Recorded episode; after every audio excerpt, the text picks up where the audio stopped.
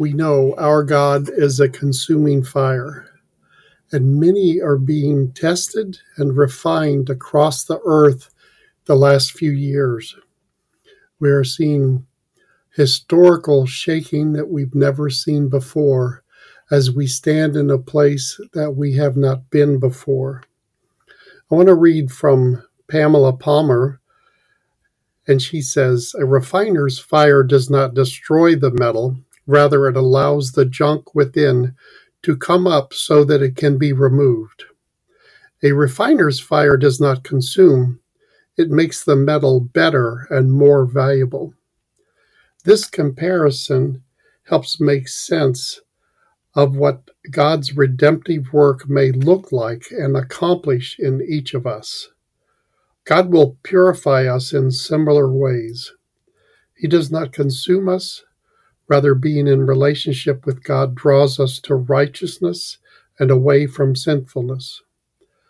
God uses our suffering, our sinfulness, our shortcomings to refine us just as a refiner's fire, so that the dross within our hearts will rise to the surface and can then be removed. How humbling to stand before God with hearts made pure.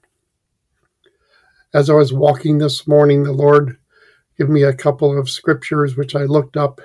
First is 1 Peter 1 7 so that the genuineness of your faith may be tested.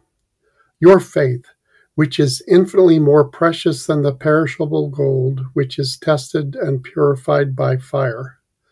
This proving of your faith is intended to redound to your praise and glory and honor when Jesus Christ, the Messiah, the Anointed One, is revealed.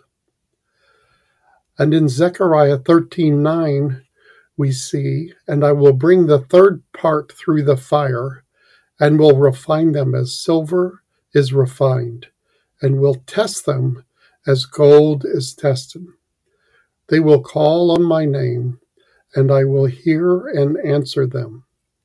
I will say, It is my people, and they will say, The Lord is my God. So, yes, Lord, we say in faith agreement in unison today that you are our God and that you will have your way with us as in the refiner's fire, so that that which can be shaken will be shaken, in order that that which cannot be shaken shall remain. And may we be found pure and holy and full of faith today and each day for your glory O Lord, our God, our Redeemer.